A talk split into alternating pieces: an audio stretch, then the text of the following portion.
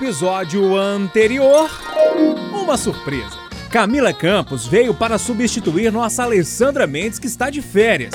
Camila chegou chegando. Segundo ela, toda pessoa tem uma cara de bicho. Eu sou um esquilo.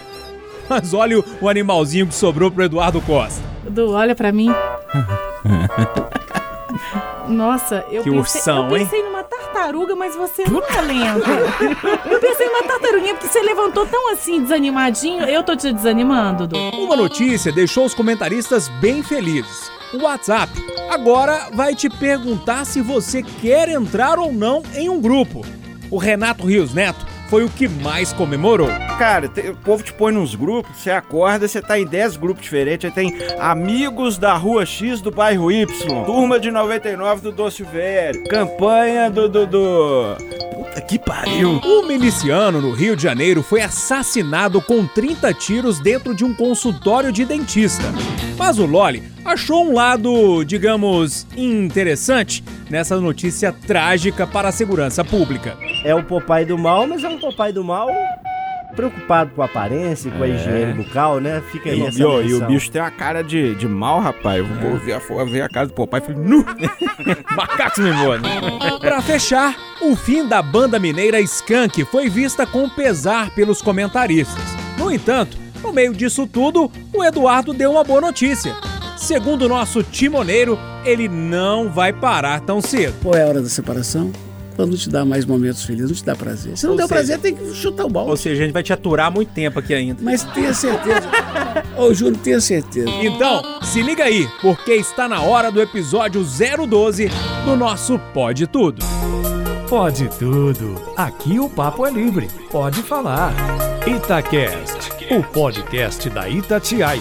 No ar, o Pode Tudo 012. Podcast de opinião da Rádio de Minas. Aqui no Pode Tudo é assim, cada um traz um tema, ninguém sabe qual é o tema do outro, e a gente vai discutindo, conversando de uma forma leve, livre e solta. Quem tá comigo hoje na mesa? Renato Rios Neto, nosso João Felipe Loli, Camila Campos mais uma vez nas férias da Alessandra Mendes e o nosso timoneiro Eduardo Costa. Tudo bem, seu Eduardo Costa? Sempre. Gostou do timoneiro, Renatão? Essa aí foi nova. Né? Amém. Ô, Eduardo, vamos começar aqui. Qual que é a música que você trouxe aí pra permear as nossas discussões? O que é, o que é? E a vida? O que é, meu irmão? Diga lá, meu irmão. Há quem fale que a vida da gente é um nada no mundo. É boa. Gonzaguinha. Boa demais. É uma música que joga a gente pra cima. É a notícia que eu vou dar aqui, joga a gente pra cima. Isso é importante. Camila Campos, tudo bem? Seja bem-vinda mais uma vez. Eu tô ótima, graças a Deus. Boa tarde, meninos. Bom dia. Boa noite, porque podcast é assim, né? Pode tudo, ouvir a toda hora, qualquer hora do dia. Toda On hora demand. Sim. Camila, qual que é a música que você trouxe aí? Olha, é um grande... Ela é velha, mas é boa. É antigaça. E é um grande amigo nosso aqui, eu tenho certeza que todos da mesa acho que vão concordar comigo aqui. É o Fabinho, que é operador, que sempre está com a gente aqui pelas manhãs. E um dia, apresentando o jornal, a gente estava falando sobre o valor da amizade. E ele falou, Camila, falando em amizade, essa música é linda, chama Time, do Alan Parsons, que é década de 70. Que fez sucesso, mas ficou, né, gente? Assim. É quase o nosso Alan Passos aqui, né? Nosso colega de Itatiaia. Isso fez aniversário esses dias, parabéns, Alan. Gente, mas aí ele falou, gente, essa música vai lá, sai lá do fundo da nossa alma. Eu falei assim, gente, essa música é boa mesmo. E aí eu só escuto ela no meu playlist aqui, do carro na volta pra casa, do trabalho pra casa. Vamos ouvir um pedacinho da canção, então.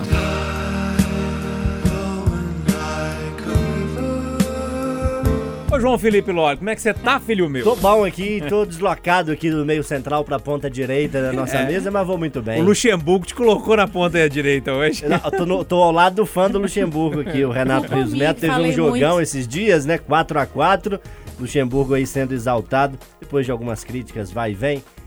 Faltam cerca de 100 dias, né, passou nesses dias pra trás aí, o marco de 100 dias pro Carnaval de 2020.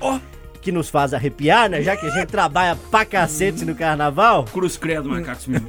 Nós vamos lembrar uma canção que não só remete ao carnaval, mas é uma canção de um álbum apontado como um dos mais icônicos e marcantes da nossa música popular brasileira. O álbum Acabou Chorare, da década de 70, do conjunto Novos Baianos. Uma das músicas é a Swing de Campo Grande, que começa assim: minha carne é de carnaval, meu coração é igual. Minha carne é de carnaval, meu coração é igual. Ah, garotão. Ô, seu Renato Rios Neto, a cara é de sono, mas a disposição 110%. 110? Tá tão com cara de sono, assim não tá? Pô, linda pequenininha. Ah, mas a voz tá denunciando, tá um pouquinho grave. Pô! Melhorou agora? Ah, é. Casa caiu, pô, Renato. Caiu. É. E aí, Renato, qual que é a música que você trouxe hoje? Eu sempre reparo, deixa eu fazer um parênteses aqui. Você é do heavy metal, sou, né? Caráter e tal, papapá. Metal! Mas, cara, você curte também um hip hop, um rap, não curte? Curto, faz parte da minha formação e acho que até do jornalismo policial, porque o rap te dá essa conexão com as ruas, né? Com a realidade das ruas. Então, põe-o no patrulha. É, tá na alma. E hoje é um rap? Hoje é um rap, que tem muito a ver com tudo que aconteceu nos últimos dias aí. Racistas ou otários, nos deixei em paz. Racistas ou otários, nos deixei em paz. Racistas ou otários, nos deixei em paz. Racistas ou otários, nos deixei em paz. Racionais MCs, 1991. E tão atual. Gostou, Eduardo Costa? É. A casa caiu, vai ser ruim assim na PQP. Vale lembrar nosso amigo Djonga nessa também. Fogo nos racistas. Fogo nos racistas, é verdade. Aqui tem de tudo. Não, eu gosto. É o rock progressivo que eu trouxe com Alan Parsons. Tem o heavy metal do Renatão. Ele não falou se você administra. Eu falei, eu tolero bem. Marília Mendonça, gostou aí não. Ô, Renato, na festa final de ano tem tudo. É, tem, tudo vale. Tudo vale. E como diz Marília Mendonça, que já citei, ninguém vai sofrer sozinho. É. Renato, vou começar com você, cara. Bora. É um assunto que tá quente, assim. Sim, tá quente. Nesses últimos dias, que realmente me deixou um pouco triste saber que em 2019 a gente tem isso ainda. Pois é, deixou o Brasil chocado, né? Não deixou só Minas Gerais chocado, o Brasil chocado. Eu peguei como assunto o clássico dos horrores, que eu chamo assim, aquele clássico de Cruzeiro e Atlético no Mineirão, que foi um clássico dos horrores dentro e fora de campo, né? Dentro, um futebol lastimável e fora cenas lamentáveis, né? Briga de playboys, de pessoal da elite, do camarote, comportando que nem vândalos. E o pior de tudo, racismo, né? A famosa injúria, né? E depois outros episódios pela semana, né? Não bastasse esse, outros episódios também, inclusive com gordofobia, né? Discriminação aí, no caso, racismo mesmo, né? Nem injúria, porque é você tirar a chance de um emprego só por causa da cor da pele da pessoa. Então, começando no clássico, para trazer também essa discussão do racismo. E o clássico, né? Eu cresci na década de 90, o Eduardo também, com certeza, tem mais bagagem aí, e era torcida dividida, dava tudo certo, né? Atleticano ia pelo Antônio Carlos, cruzeirense pela Catalão, de vez em quando tinha uma porrada ou outra, mas Batalhão de Choque resolvia. Agora nós chegamos numa torcida única. Regredimos? É, e aí, Camila?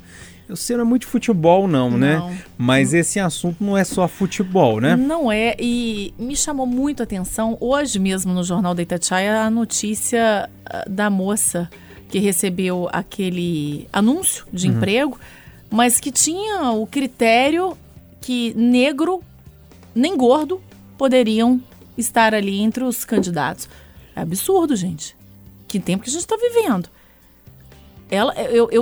Eu sinto assim, é difícil para qualquer um conseguir emprego. Agora, você ser discriminado por raça, discriminado pelo seu peso, é um absurdo. É assim, é inaceitável em tempos de hoje. Agora, eu acho que também tem um outro lado. Muitas vezes o próprio negro tem um alto preconceito. Não sei se vocês concordam com isso. Acho que ou nesse caso de vítima. Não é. Não, sim, não nesse caso do anúncio de emprego e nem no caso do clássico. Eu estou dizendo para a gente tentar ampliar um pouco isso, porque da mesma forma que as pessoas às vezes procuram algo para se vitimizar, eu também acho que seria bullying, entre aspas, chamar alguém branco, você, ratinho. Até eu te chamando de ratinho, brancão, branquelo. Eu não acho, não. Mas hoje está tudo muito chato. Não, mas eu acho que eles têm que dar chilique, eles têm que reclamar sim, e dar chilique sim, porque é uma... eles... A gente primeiro tem o tal do lugar de fala, né? A gente... É difícil eu, como branco, falar isso, mas o cara... Eu, quando sou alguém, se um negro me chamar de brancão, eu não fico ofendido, não, porque ele sofre muito mais do que eu, cara. Mas tem branco que fala isso também, que é uma forma de preconceito, que eu tô tentando é ampliar um pouco esse assunto, pra gente tentar ver se existe esse outro lado. Eu sei que a camada mais prejudicada e... de forma terrível pelo preconceito, são os negros. Agora, um anúncio que tira as pessoas dessa disputa de uma vaga por ela ser gorda ou por ela ser negra é absurdo. Sim. Não cabe. Loli, a Camila trouxe um assunto que é muito discutido, inclusive, que é a questão do racismo às avessas, né, ao contrário. Eu não concordo muito com a Camila. Eu acho que o racismo é uma questão muito mais de história ali, de tempo, né, que essas pessoas negras sofrem e tal. Mas eu queria ouvir a sua opinião. Eu discordo frontalmente do que a Camila argumenta, porque o racismo está ligado, no caso do Brasil, a quase 400 anos de escravidão. Foram 388 anos de escravidão legal, onde outras pessoas escravizaram a população negra, foram à África, trouxeram, separaram famílias, maltrataram, mataram e escravizaram pessoas por um período na história brasileira de 388 anos que tem reflexos até hoje. Não há que se falar num xingamento a uma pessoa branca, de branquelo ou de qualquer outro tipo de coisa, como sendo um racismo ou um preconceito. Se a pessoa se sente ofendida, procure a polícia, procure a justiça, isso é injúria, isso pode ser difamação, mas jamais racismo.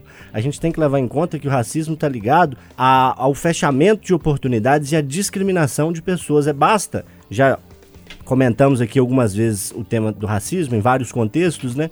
E eu sempre lembro, já sugeri ao nosso ouvinte que faça o que a gente chama de teste do pescoço, né? Que numa livraria, num restaurante, numa lanchonete, dê uma olhada em volta para perceber se as pessoas que estão lá se divertindo, qual que é a cor da pele delas, e as pessoas que estão lá trabalhando, qual que é o tom de pele delas, que a gente observa um reflexo da sociedade que muitas vezes os números frios não dão a real dimensão. Para mim não existe o racismo reverso, o racismo contra pessoas brancas, e isso correntes de pensamento na academia chancelam.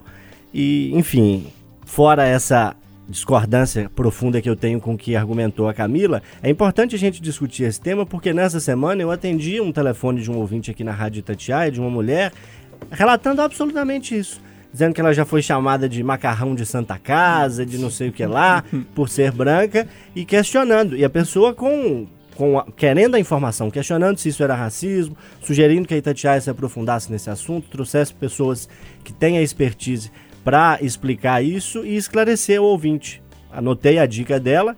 Estamos aqui discutindo isso no Pode Tudo, legal, né? Isso, Nenhum de nós aqui é especialista na área, né? Mas como jornalistas a gente tem contato com pessoas que têm o saber e nos fazem de ponte, né? A gente é a ponte entre a pessoa que tem o saber e o grande público, o nosso ouvinte, as pessoas que nos acompanham. E ficou esse assunto e está sendo abordado aqui no Pode Tudo, e naturalmente a Itatiaia vai abordar em outros assuntos. Eu fiz uma entrevista com uma delegada explicando a diferença de racismo para injúria. Agora, eu acho que a gente precisa ter muito cuidado. Dizer que existe racismo reverso no Brasil, para mim, é um grande absurdo. Talvez eu não tenha explicado bem. Vamos lá, Camila. Mas, enfim, eu concordo em gênero, número e grau em relação à questão histórica que você acaba de dizer, Loli, em relação à escravidão no Brasil, essas milhões de pessoas, né, esquecidas, negligenciadas e tiradas de oportunidades que deveriam ser igualitárias. O que eu estou querendo dizer, ampliando um pouco para o tempo de hoje, nesse mundo, entre aspas, chato, que não pode se dizer isso, não pode se dizer aquilo. Eu mesma tenho duas filhas, uma é mais alourada e a outra eu falo que é minha pretinha. Qual o problema de eu chamar ela assim?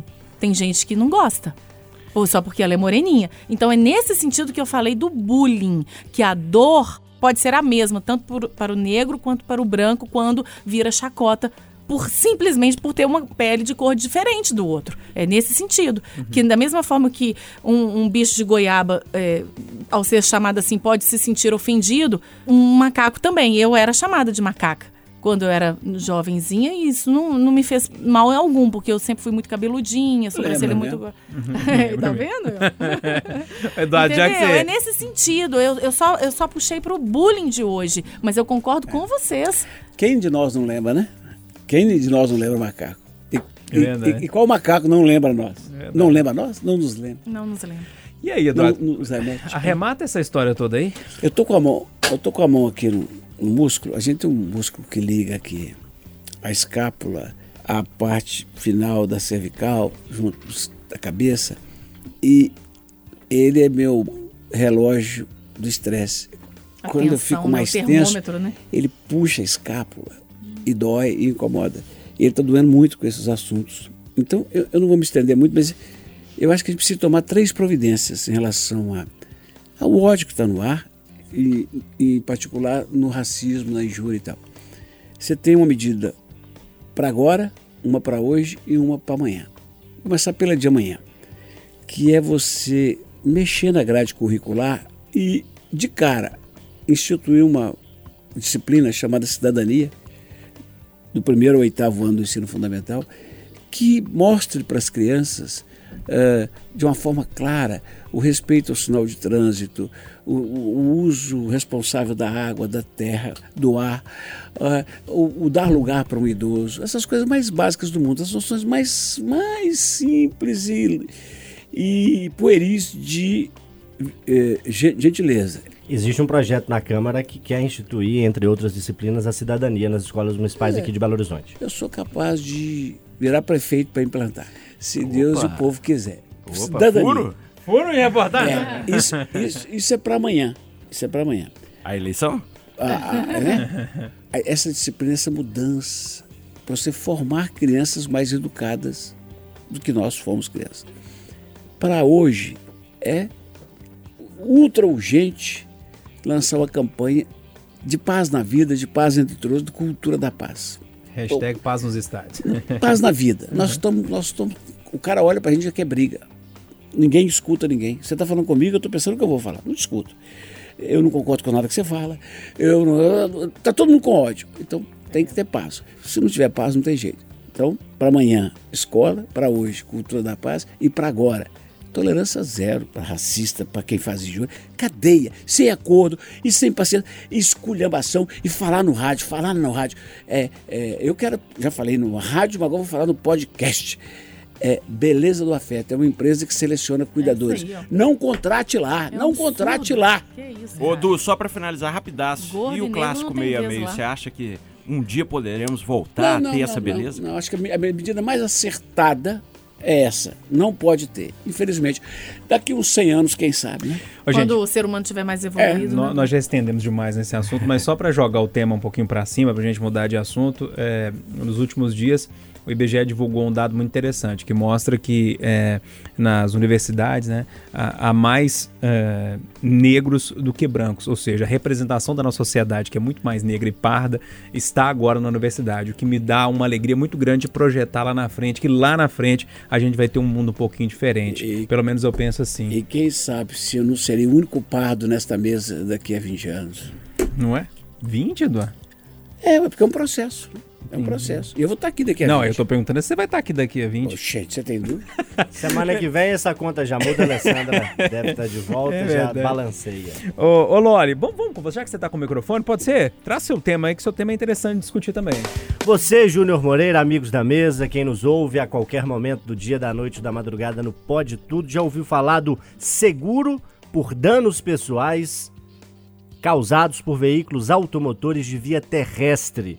Os nomes dos impostos no Brasil são maravilhosos, né? O famoso DPVAT. É o famoso DPVAT, que existe desde a década de 70, houve algumas alterações e, por medida provisória, o governo federal decidiu extinguir a partir de 2020 o DPVAT.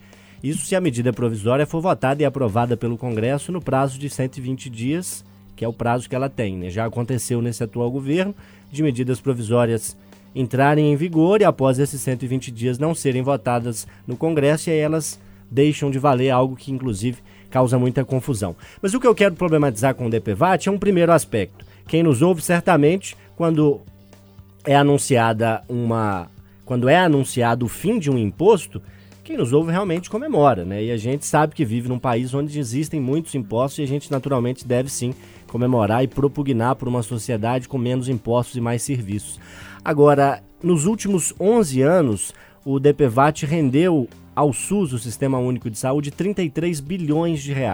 E qual que é a lógica do seguro DPVAT? É a de que os atores do trânsito, motociclistas, motoristas de carros de passeio, de ônibus e de caminhões, de alguma forma provocam acidentes. Eu já me envolvi, infelizmente, em mais de um acidente, em alguns estive errado, em outros estava certo, mas acontece. Felizmente não me machuquei, nem machuquei ninguém, mas acidentes de trânsito acontecem, a gente vê todo dia em grandes cidades, e a lógica do seguro DPVAT é fornecer uma contrapartida ao sistema de saúde pelos acidentes que são provocados pelos atores do trânsito. O DPVAT, 50% dele vai para a seguradora, 45% a seguradora paga os seguros e outros 5% ela paga o seu próprio custeio. Os outros 50% vão para o governo federal e a maior parte deles vai para um Fundo Nacional de Saúde destinado ao nosso Sistema Único de Saúde. Extinguir o DPVAT, por mais que possa parecer inicialmente uma boa medida, é, a fim e a cabo, secar uma fonte de financiamento para o Sistema Único de Saúde e, na medida que a gente faz isso, todas as outras pessoas passam a financiar esse sistema, porque ele não é financiado sozinho. Se a parcela da população que tem como ser proprietária de um veículo não contribui nesse seguro para o custeio da saúde e para a indenização aos acidentados, esse custeio vai ser dividido entre todas as pessoas, entre todas as camadas da população, inclusive aquelas mais pobres que não têm veículo e que vão passar a financiar indiretamente o SUS. Eu estou aqui anunciando o tema e já argumentando a minha posição que não é favorável ao fim desse seguro, por mais que possa ser louco, né, alguém dizer que o imposto não deve acabar. Mas é esse o meu argumento que eu construo com vocês. Peço que o ouvinte problematize aí na sua vida e na sua realidade o que acha da extinção provável desse seguro. E vamos rodar o tema para ouvir os amigos. Ô Loli, a sua argumentação é muito parecida com a minha no Conversa de Redação, no dia que esse assunto veio à tona, que minha preocupação é exatamente essa questão das pessoas mais pobres, que inclusive pode ser um pedestre, que pode ser atropelado e ele pode receber o DPVAT, e também um SUS. Mas eu sei que o Eduardo discorda frontalmente desse nosso argumento, por isso que eu quero já fazer o contraponto com ele. Falando sobre DPVAT mesmo, Eduardo, no dia que a gente começou a discutir esse assunto, você falou, não, tem que acabar mesmo e tal, mandou tocar o aleluia. É por aí mesmo ou você queria argumentar algo no sentido? Essa é uma das maiores fontes de mau uso, de fraudes, de qualquer tipo de imposto nesse país. Eu não vou descer a detalhes, porque é muita coisa que eu vi, muita audiência pública na Assembleia. Eu lembro-me perfeitamente, Loli, do Délio Malheiros, que foi vice-prefeito. Durante todo o período que ele foi homem de defesa do consumidor, vereador e deputado, ele fazia audiência pública para denunciar. Mas olha, salvo o melhor juízo, a arrecadação do DPVAT no ano passado foi de R$ 5 bilhões. 5 bi. Passou para o SUS 1,7 bi. Volta de 2, né? 2. E pagou 18 mil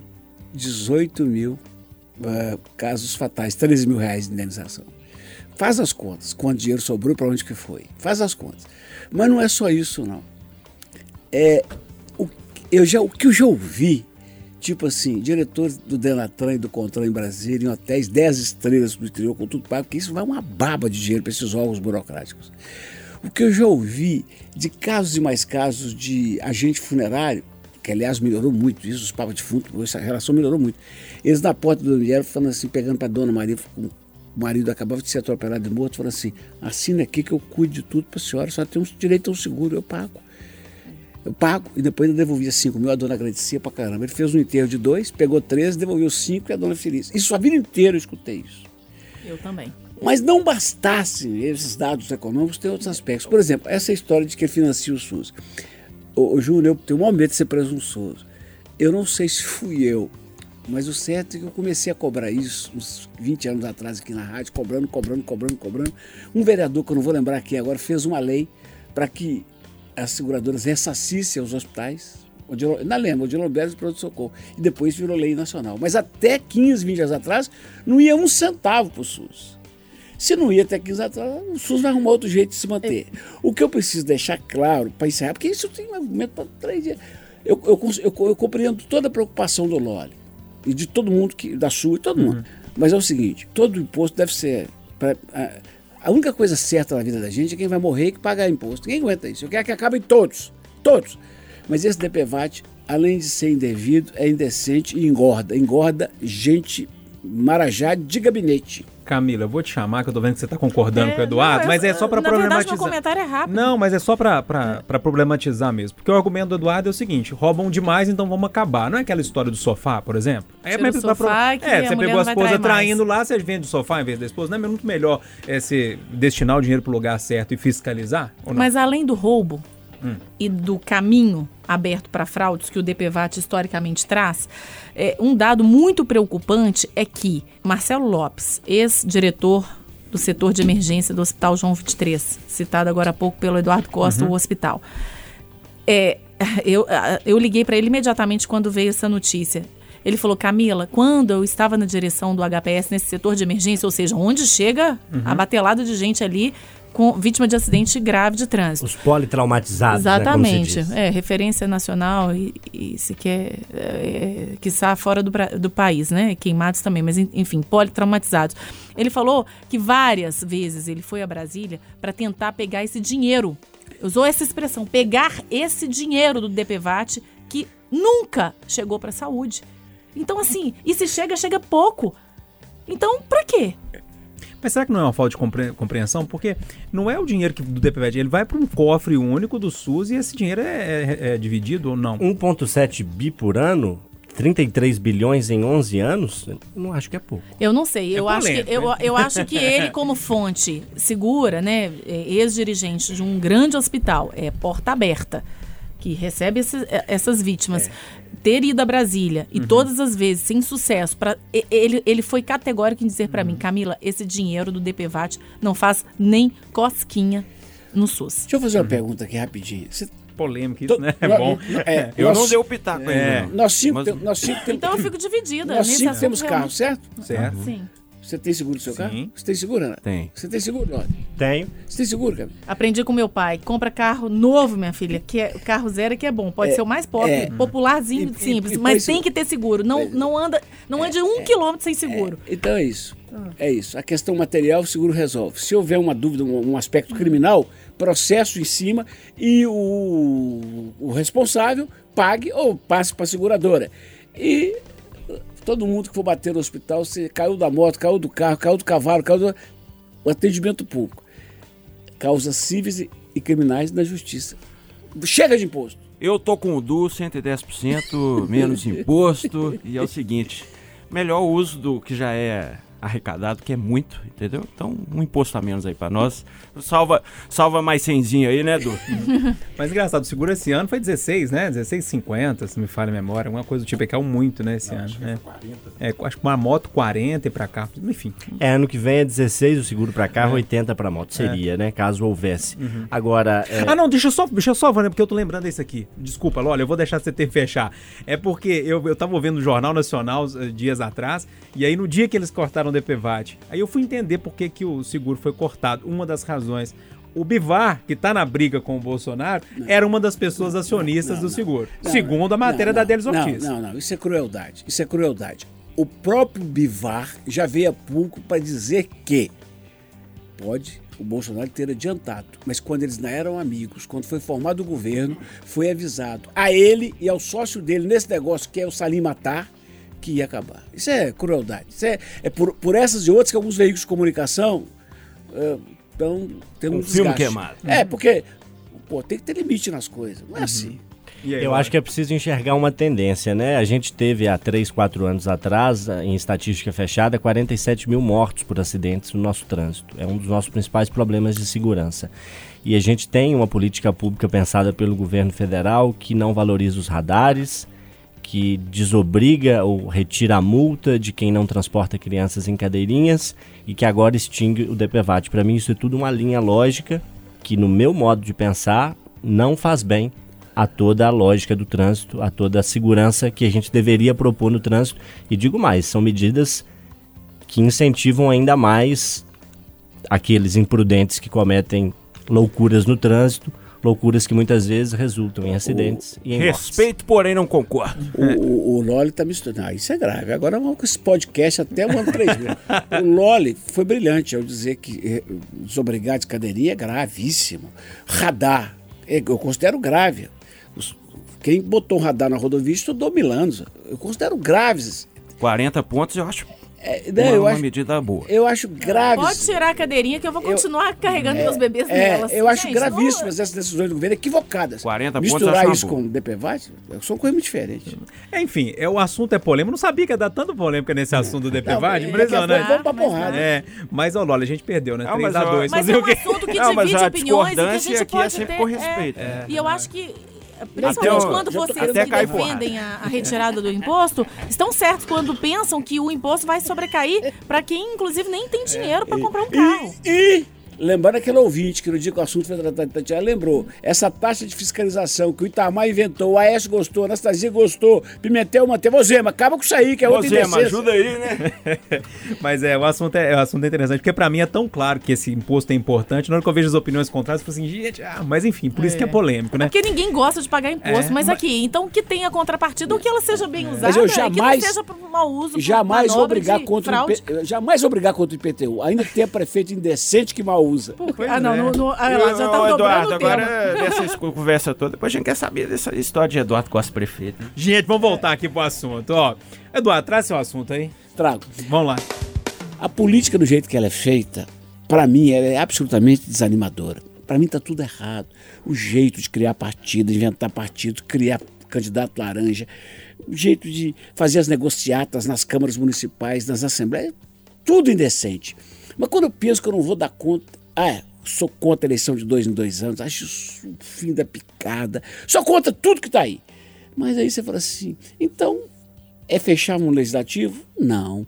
É acabar com a política? Não. É demonizar a democracia? Não, não tem outra coisa melhor. Então quando alguém faz diferente, eu fico numa alegria, porque eu posso dizer para quem está me ouvindo, seja no rádio, no podcast, onde eu estiver, nem tudo está perdido. 2 deputados do Novo, o estadual Guilherme Cunha e o federal Tiago Mitrô, criaram um processo de fazer um edital para distribuir as benditas verbas de subvenção que eles têm, tanto no âmbito estadual quanto federal. Verbas que eu considero indecentes, inapropriadas e inacreditáveis.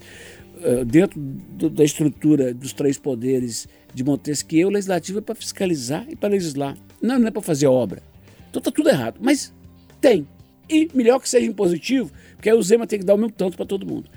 Então, depois dessa boa notícia dos 2, eu acabo de saber que a Laura Serrano, que também é do Novo, que é economista, que é séria, vai fazer o seguinte com a verba dela ano que vem. Ela vai ter 6... Isso é uma indecência, só para você ver. O cara que vira deputado com essas verbas e perde depois, porque ele é muito incompetente, né? 6 mil... No ano que vem vai ser para os estaduais 6.600. 3.300 tem que ser na saúde. Sabe o que ela vai fazer com os outros 3.300? Ela vai distribuir para escolas públicas, municipais e estaduais que tem um projeto interessante, que vão escrever esse projeto agora, até o dia 29 de novembro, e que tem um bons índices de aproveitamento no ensino infantil. Então, que bom saber que a Laura Serrano vai pegar um dinheiro indecente e vai fazer um bom uso. E que bom que tem esperança. Nem todo deputado é digno da gente cuspir na hora que passa. Eu gosto de problematizar, né, Camila? Eu vou te chamar para essa. Porque eu acho a ideia muito boa, essa ideia da deputada. Só que tem um probleminha, pra mim, assim. A escola que tem notas boas, eu acho que talvez ajudar a escola que tem nota ruim e ter um projeto bom seria interessante. Mas se você não estimular que tem nota ruim a crescer, se você continuar privilegiando o ruim, você não vai ter meritocracia nunca, que é um negócio que eu defendo na educação. Pois é, mas privilegiar, aí se você coloca mais dinheiro só onde que tem, já tem o bom, você não deixa de colocar, não sei, eu tô tentando problematizar aqui. Não, aí com o projeto como deputado apoia nos outros. Mas eu acho que essa ideia do Júnior, que o Júnior traz, é interessante, Eduardo, da gente se pensar, porque seria uma forma de dar uma balanceada. Deixa que ela tivesse um projeto legal também. Pois né? Mas aí é que tá. E quem vai fiscalizar isso tudo? Não, fiscalizar a entrega do dinheiro? Não, veja bem. Ela está fazendo um edital. Todas as escolas interessadas vão apresentar projetos. Na hora de fazer a seleção, se empatou a escola da Prado Lopes aqui em Belo Horizonte com a escola de São João do Manhuaçu, vai levar aquela que tiver os melhores índices do IDEB. Aí, e isso é mediante um edital. Isso eu acho que é um incentivador, é para a escola só crescer. Parabéns para a iniciativa. Aí eu concordo com você que em termos de desempate, né? Aí muito é bom, porque faz o carro andar. E você, Renato, o que você acha dessa história? Bom projeto? Bom projeto. Eu tô com muita opinião sobre isso, não tá bom? Então passa a vez. Fala aí, Loli. Não, a iniciativa é excelente. Excelente. O Renato... Quer falar dessa porra? Aqui como pode tudo? Pode até não falar. O Eduardo foi brilhante ao lembrar que é incrível como deputados não se elegem com tamanho e dinheiro para poder investir nas suas bases, né? E a gente que acompanha mais de perto aí o mandato de muitos parlamentares, a gente vê que muitas vezes são obras destinadas a projetos aos quais esses deputados, esses políticos estão ligados. Isso. Então o fulano de tal é eleito com o apoio de um sindicato tal, o sindicato tal por sua vez apoia o clube tal, ele vai lá e destina 100 mil reais, 1 milhão de reais para o clube tal. Bota na igreja, constrói templo, organiza evento. Então assim, fantástica essa iniciativa, oxalá que mais deputados adotem a transparência e sigam esse tipo de iniciativa, que para mim isso é perfeito. E que a gente tenha mais políticos assim. Agora, Júnior, mas é melhor dar o sincerão do que ligar o lero-lero. Fabuloso gerador de lero-lero, né? Ô Camila, esse é o assunto pra fechar. Pra fechar... Ó, esse você vai querer falar. Vou deixar até você falar primeiro. É o seguinte, a medida provisória assinada pelo Bolsonaro que acaba com o registro de jornalistas... E precariza a nossa profissão, sem puxar a sardinha para o nosso lado, para falar que eu não estou olhando só para o meu umbigo, que eu detesto esse tipo de característica, mas tentando pensar mais o macro, gente. Ô, gente, essa medida provisória faz parte do programa chamado Programa Verde e Amarelo do presidente Bolsonaro. Inicialmente, a impressão que eu tive, já argumentando o meu tema... Nossa, legal, né? Vai gerar 4 milhões de empregos até 2000 e tanto, 22, 23, 24, sei lá. Vai priorizar o primeiro emprego para o jovem, que tem de 18 a 29 anos. Vai priorizar aquelas pessoas que têm acima de 55 anos. Aí já reduziu, de 4 milhões para 1,8. Até 2022, tiraram os acima de 55. Eu estou dando um geralzão aqui para quem não acompanhou esse assunto aí nos últimos dias. Agora ficaram os jovens. Né? Agora, como que é isso? Dá emprego para tanta gente, precarizando as profissões, ou seja, parece que vai avolumar, beleza, o emprego vai dar uma acelerada, mas será que a gente vai ter subemprego no Brasil? E a nossa profissão, que até há pouco tempo a gente sofreu um golpe aí da queda do diploma. Agora a gente não vai ter registro mais. Então ninguém vai saber quem que é jornalista não, gente. Assim, a gente vai perder como se fosse assim, a nossa carteirinha de identidade, que é o que sobrou para nossa... Eu tô falando em termos, assim, de identidade. Pense nas pessoas que estão saindo aí agora da profissão. Fala, agora você tá querendo falar. Ah, você falou que eu vou falar primeiro. Sendo prático, o que é que mudou na sua vida o registro de jornalista? Nada, cara. Mudou alguma coisa na sua vida? Na nossa, não. Nada, velho. Mudou alguma coisa. Então, pra mim, tanto faz, cara. Mas... Eu sei que eu vou apanhar do sindicato na rua aí, mas foda-se. Nossa, então, acho que isso, não... Renato. Não, ué, minha opinião, Não, tudo bem, mas assim... Mas não, pensa... E o negócio do diploma? Mudou alguma coisa na rádio? A rádio contratou alguém sem diploma? Não é... Então, gente, pensando a gente tem que muda... fazer a nossa categoria forte no dia a dia. Eu não acho que é questão do registro. Pra gente que tá aqui, entre aspas, consolidado, com um emprego garantido, não muda nada, não. Eu tô pensando nos jovens que estão fazendo... Estão batendo bumbum lá na faculdade. A gente falou pra entrar no mercado, eu acho que... É a mesma coisa de tirar uma carteirinha do advogado da UAB, é a mesma coisa de tirar o CRM do médico. Não é a mesma coisa que a gente não fez prova pra tirar registro de jornalista, a gente fez prova pra tirar registro de jornalista, alguém aqui fez um teste. Mas tira o pouco que a gente tem, Renato.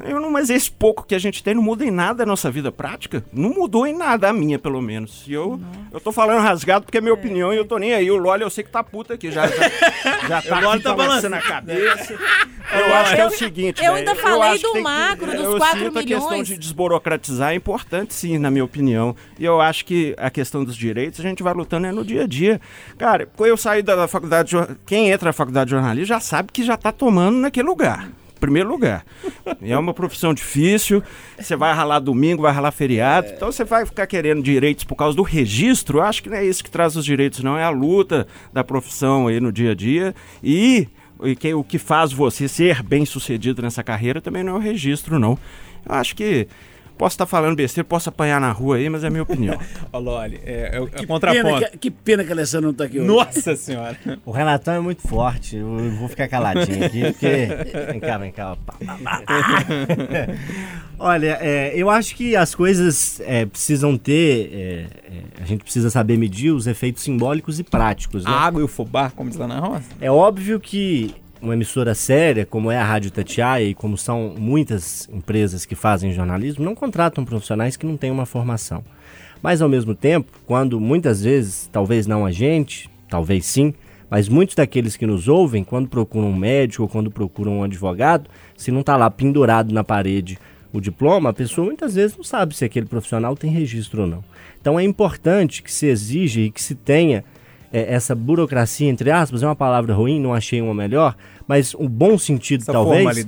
Essa formalidade, obrigado. Eu usei a palavra identidade, que eu acho que a gente está perdendo a nossa identidade. Eu acho oficial. Que a formalidade talvez seja mais necessária. A formalidade de você, ao concluir um curso de jornalismo, dar uma passada no Ministério do Trabalho e ter lá o seu registro profissional. Você ser filiado ao sindicato, que é uma opção, não sei aqui dos colegas, mas é a minha opção de estar filiado ao sindicato dos jornalistas profissionais aqui de Minas Gerais. Eu acho que são medidas que são necessárias, é necessário haver uma formalização da profissão. Ninguém aqui defende uma burocracia ou um muro para impedir que outras pessoas contribuam. Porque, como foi dito a respeito do sábio Manuelzão, que dá nome ao programa magnífico da Universidade Federal de Minas Gerais, uma frase atribuída a ele, existem aqueles que sabem porque estudam e aqueles que sabem porque aprenderam vivendo.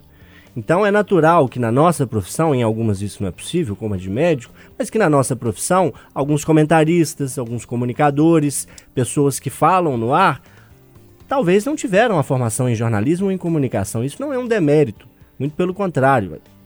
São pessoas, eu conheço pelo menos um profissional que está estudando agora jornalismo, que é o nosso colega Antônio Carlos, da Rádio Itatiaia de Ouro Preto, que ele é um excelente comunicador, tem excelentes noções de jornalismo, porque vive isso na prática há muito tempo, mas está agora estudando jornalismo, ainda não tem a formação. Então, se não é um preconceito com quem não estudou, mas é preciso haver uma formalização e um registro mínimo da profissão para que a gente tenha um pouco mais de dignidade ao exercer essa profissão que já nos é tão custosa ao trabalhar aos sábados, aos domingos, aos feriados, e a maior parte, talvez, dos jornalistas não ser valorizado da forma como julga que deveria.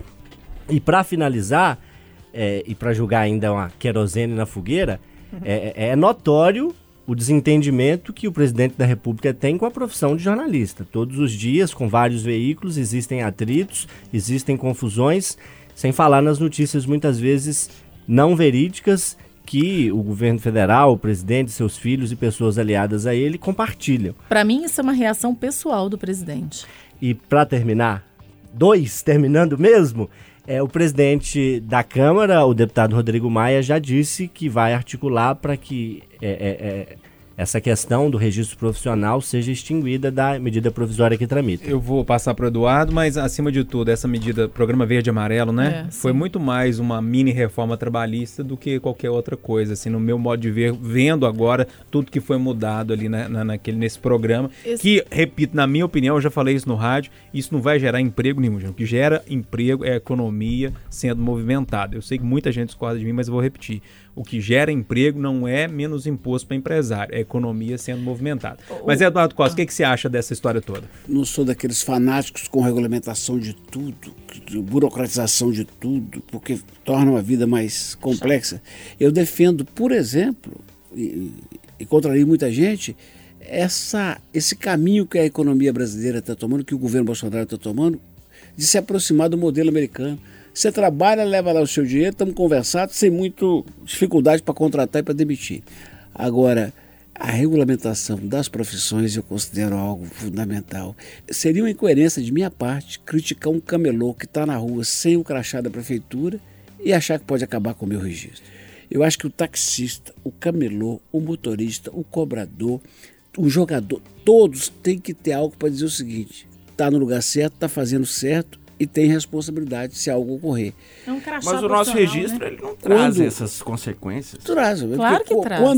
Está implícito, né, meu caro? Quando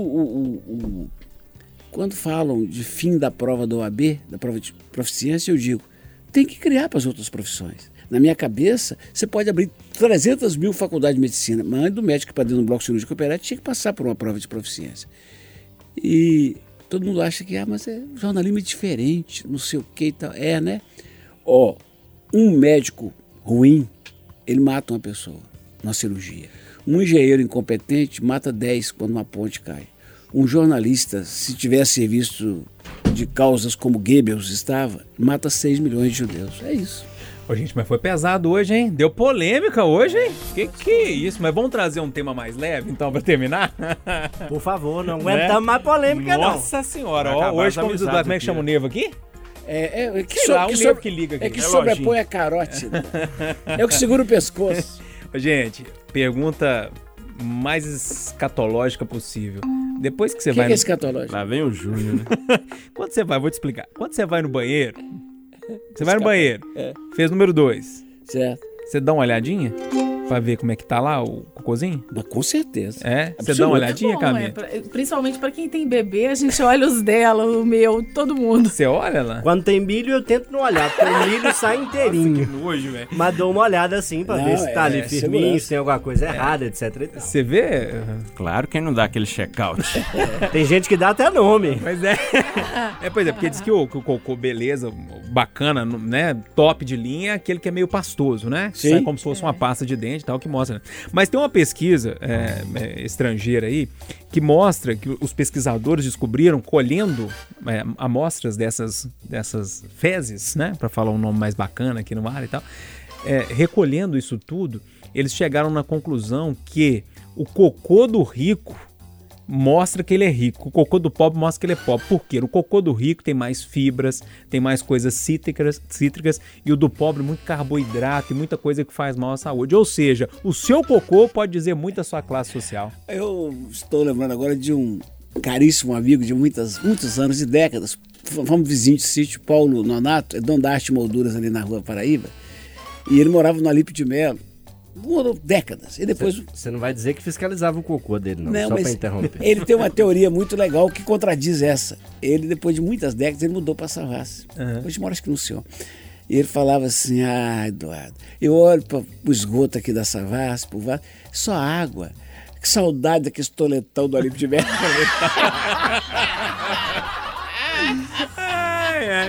Ô, tu, não tem muito o que comentar, não, né? Eu só tô comentando assim, nem na merda nós somos igual, hein? Acho que em países como o Brasil, essa estatística talvez não seja tão absoluta, porque essa semana mesmo, passei no sacolão, fiz uma salada de frutas bacana, 6 tipos de frutas diferentes, paguei R$17. Barato, né? Barato. Fiz uma bacia, assim, que vai dar pra eu trazer o lanche pra rádio aqui uns 3-4 dias, né? E a gente sabe que as fibras vêm das frutas e de outros alimentos. Então, assim, em alguns países onde a produção dos alimentos às vezes não é tão fácil, como o Brasil, que é um país grande de terra fértil, o alimento talvez seja mais caro e o alimento mais barato é aquele que faz menos bem, que faz mais mal à saúde.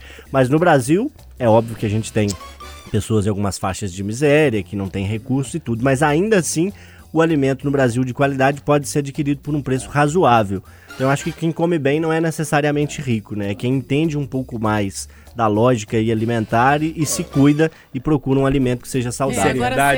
Agora, certo, que quem tem mais condições, vale aquela dica, né, de que gasta mais no supermercado para evitar o gasto na farmácia. Sim. Agora, por que será que a população mais carente, a mais pobre, está sempre mais doente? Exatamente porque a boa alimentação alimenta a alma, o corpo e deixa a pessoa saudável. Porque muitas vezes a escatologia fica no terreiro, aquilo então, contamina. Deixa eu falar agora demais do seu tema. Quem fez essa pesquisa? Meu filho, agora você me apertou. Onde? A BBC Brasil que trouxe isso lá na Inglaterra. Inglaterra, pois eu prefiro a da Espanha. Quem bebe todo dia vive lá. Foi nos países desses da Europa. Na Inglaterra Espanha. Que faz essas pesquisas. É falta de fazer para eles, né? Me desculpe, mas realmente eu não anotei aqui. Não, porque a da Espanha é melhor. Quem toma uma cervejinha todo dia e um vinho vive mais. Eduardo, chamada geral todo dia, 13h. Ô, gente, dá uma moral lá, fim de ano. Eu não posso perder essa boca nos próximos 15 anos, não. Me ajuda lá. Conversa, redação. 15 para 9 da manhã, e café com possibilidade de ampliar, mas não é da minha conta. Entendi. Eita, mais um furo. E aí, Renatão, todo dia 5h05? Todo dia 5h05, quente pelando. Olha, lá na Câmara o bicho tá... Semana que... Nossa senhora, o bicho vai pegar lá, né? Vai, a gente está próximo de uma votação de um processo de cassação, de um vereador que foi ex-presidente da casa, o Wellington Magalhães, que é muito influente. Houve uma mudança nessa semana no regimento interno, que valoriza um pouco mais as comissões, impede uns projetos malucos de chegarem ao plenário. Então a Câmara está viva, segue sendo a casa do espanto, mas a Câmara está viva e eu tô de olho lá em outros vários assuntos aqui pela Itatiaia. A Camila faz tudo, né? Cada hora tá para um lado, tipo na isso. Correria. É. Camila, obrigado por essas 2 semanas, viu? Volte sempre. Isso. Sempre, sim, daqui um ano. Quando as vezes tá bom, pode deixar. Quando as férias da Lelê vencerem de novo. Viu? Bacana. Um beijo para vocês. Ó. Um beijo no coração, viu? Turma, abraço para todo mundo, até o próximo Pode Tudo. Pode tudo. Aqui o papo é livre. Pode falar. Itacast, o podcast da Itatiaia.